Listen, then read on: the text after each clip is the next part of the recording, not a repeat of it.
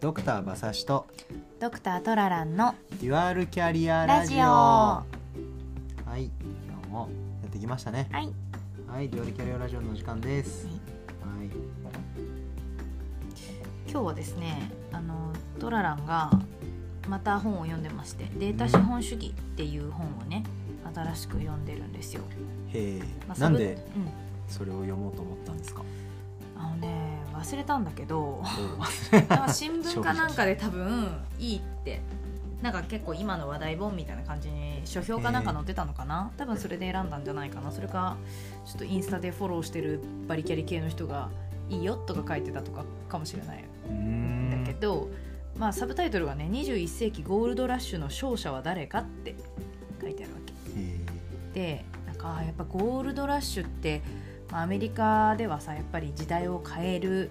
ものだったわけじゃない。金を探してね、え、うん。一発当ててやろうみたいな人たちが出てきてそれでやっぱ成り上がった人たちがいたわけでしょ、うんだからはいそういう時代の変革期にまさしく生きてるんだなって思えるようなサブタイトルだったからへなんかえ結構惹かれて購入しました。そうなんだ。そう。でどうなんかどういう本だったんですか？えっとねうーんまあ簡単に言うとビッグデータが日本と世界をどう変えていくかっていう話うん。から最終的に、えっとまあ、ちょっと社会主義と、まあ、民主主義っていうところにも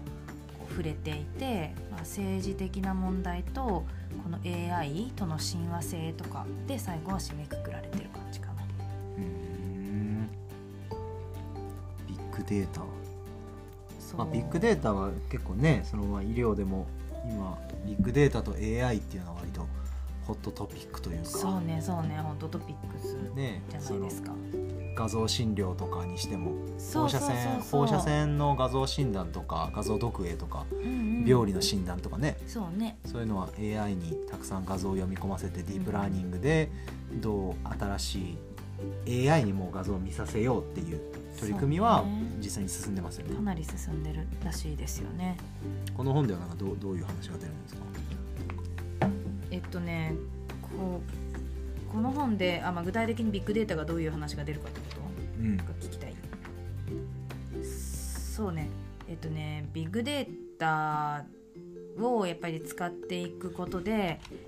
大きく経済的に関連していくのは個々人へのやっぱ購買意欲の促進ができるようなマーケティング。うん。それについてはかなり紙面を取って話されてましたね。へなんか時々私たちも話してるじゃんなんかちょっと一回調べただけでさなんかー次広告みたいな。そう広告みたいやなインスタがでバーンと出るとか。すすげえよね。いや本当に怖いといよね、うん、本当に怖いあれは。いやかなり恐ろしいしなんなら多分あのなんていうの？Google ネストさんとかああいったのが聞いててこの人にが話してたことみたいな感じの出してきてるなって思うし。なんとなく、ね、すごい疑ってるよね。そういうのは疑ってるトララン先生はそれをすごい疑ってトラランは疑ってるけどすごい仲良く暮らしてるよね、また我々の我々の会話聞いてるよ。そうそうそういつも言って私が笑う言ってるっていう一連の流れですけど。あまあそれは分かんないけど、まあ、少なくともそうやって Google とかでね調べたこととかっていうのが結構反映されていっててで、まあ、この本の中でね結構トピックスなのはそういうビッグデータなり AI なりディープラーニングなりっていうのが、えっと、結局今はやっぱり Google さんたち GAFA って言われる巨大企業がもちろん担ってたくさん情報は持っているんだけどもそこを活用していくっていう風になるとまたちょっと話が違うよっていうことだったのね。で、まあ、結論の中の一つね結論完全に言っちゃうとこの本があれだからの売り上げに関わるかもしれないからあれなんだけど結論言ってもいやーまあね顔面白そうだから買ってくれるよねきっと。えっとねあの中国という国と、まあ、AI とかディープラーニングっていうものが非常に親和性が高いだろうというふうには述べられてるのね。でやっぱりまずデータを取る、まあ、その N が多いうん人が多いっていうことも一つ。もう一つはやっぱりその一人一人っていうのがプライバシーに関して非常に意識がなんていうのプライバシー保護っていうことに対する意識がすごく強いわけではないうん個人情報保護の意識が低い。そうそう、まあ、国の方針としてやりますだったら社会主義だから。そだからもうプライバシーの権利とかっていうのがううん。保障されてない、うん、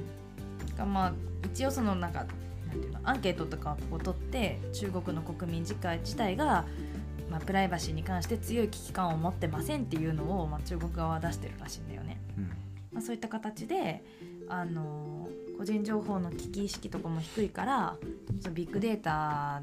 の、まあ、利用もかなりしやすいと。うんまあ、そういったことで、まあ、これから先ビッグデータが強い力を持ってるのは明らかだしそれを使うことができたらより強い力を発揮できるのは分かっているからやっぱり、まあ、ヨーロッパとかねプライバシーの意識の強い国ではやっぱそういうのが使えないビッグデータとかを使う利用というのができないというところと比べると中国っていうのがますます AI との親和性がいいから力を増すだろうみたいなことは書いてあった。だからなんていうか中国が技術的にいろんなものが優れているということももちろんだし人口が多いっていうことももちろんそうなんだけどまあさらに AI っていうのがやっぱ彼らにとって追い風になってて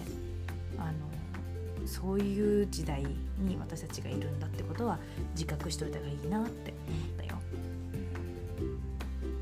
ますますの中国さんの独り勝ちの時代がすぐそこに、あるんじゃないかなという話もあったね。大変な時代ですなまあ大変な時代なのかどうかはわからないからね。だその。逆にそのなんか中国のうん。デメリットっていうかなんかそのこういう危機が考えられるみたいな話とか載ってないんですか？うんこれはそういうのではない。そういうことはないよ。中国と AI の中国とビッグデータ AI の相性が抜群にいいよ終了みたいな。うん、なんか 少なくともまあなんかこういった中国の特殊性にアメリカは対抗できないということ自体がもう問題ですねみたいな感じでっているので。まあそっかそういう時代なのかなって。まあこれが全てじゃないだろうけど、まあ、そういう視点で見とくのも面白いんじゃないかなって思いました。この作者の人の写真が気になったんやろ。いやいや日本人が書いてるんだねでもこれはね一応。そうねそうそうそう。そっか。なるほど。なるほどなと思っちゃいました。今ねこういう AI とかディープラーニングとか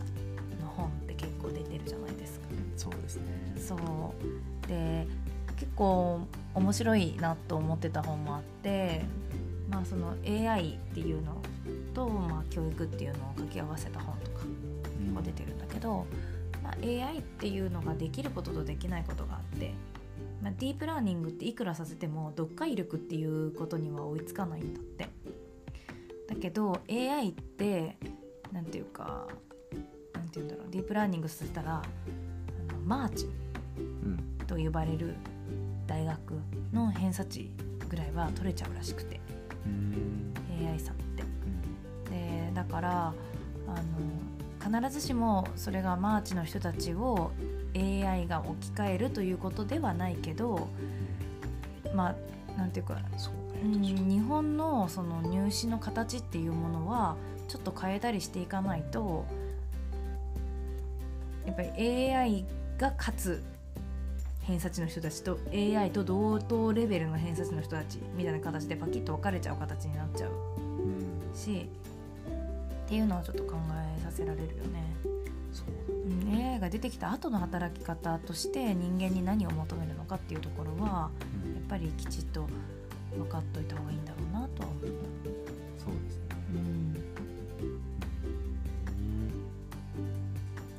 うん、AI が合格できるってなんかどういう確かにねどういうことなんだろうって思いますね。うん、要するに何て言うんだろう。過去の問題からを大量に読み込ませたら対応できちゃう問題っていうのもあるわけじゃない。うん。だって将棋とかってさ AI が勝ってるでしょ。うん。あれって異常なほどのその形？型を覚えさせるからじゃん。うん。で、えっと、AI が勝てるのってそういうディープラーニングで分かるものは勝てるんだよね。だだけど AI がその偏差値あ取れない偏差値になるとどういうことかっていうと読解力でやるってこと、発想力とか。うん、具体的には例えばまあその本にあったんだけどうん。僕は昨日山口に行った聞いて、山口あ僕は昨日山口と広島に行った。っ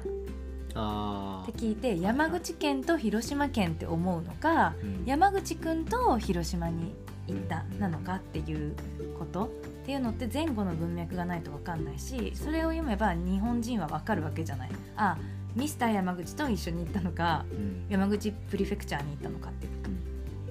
でそういったことっていうのが AI は読み取れないとは言われているしこれから先読み取れるようになることもないだろうっては言われて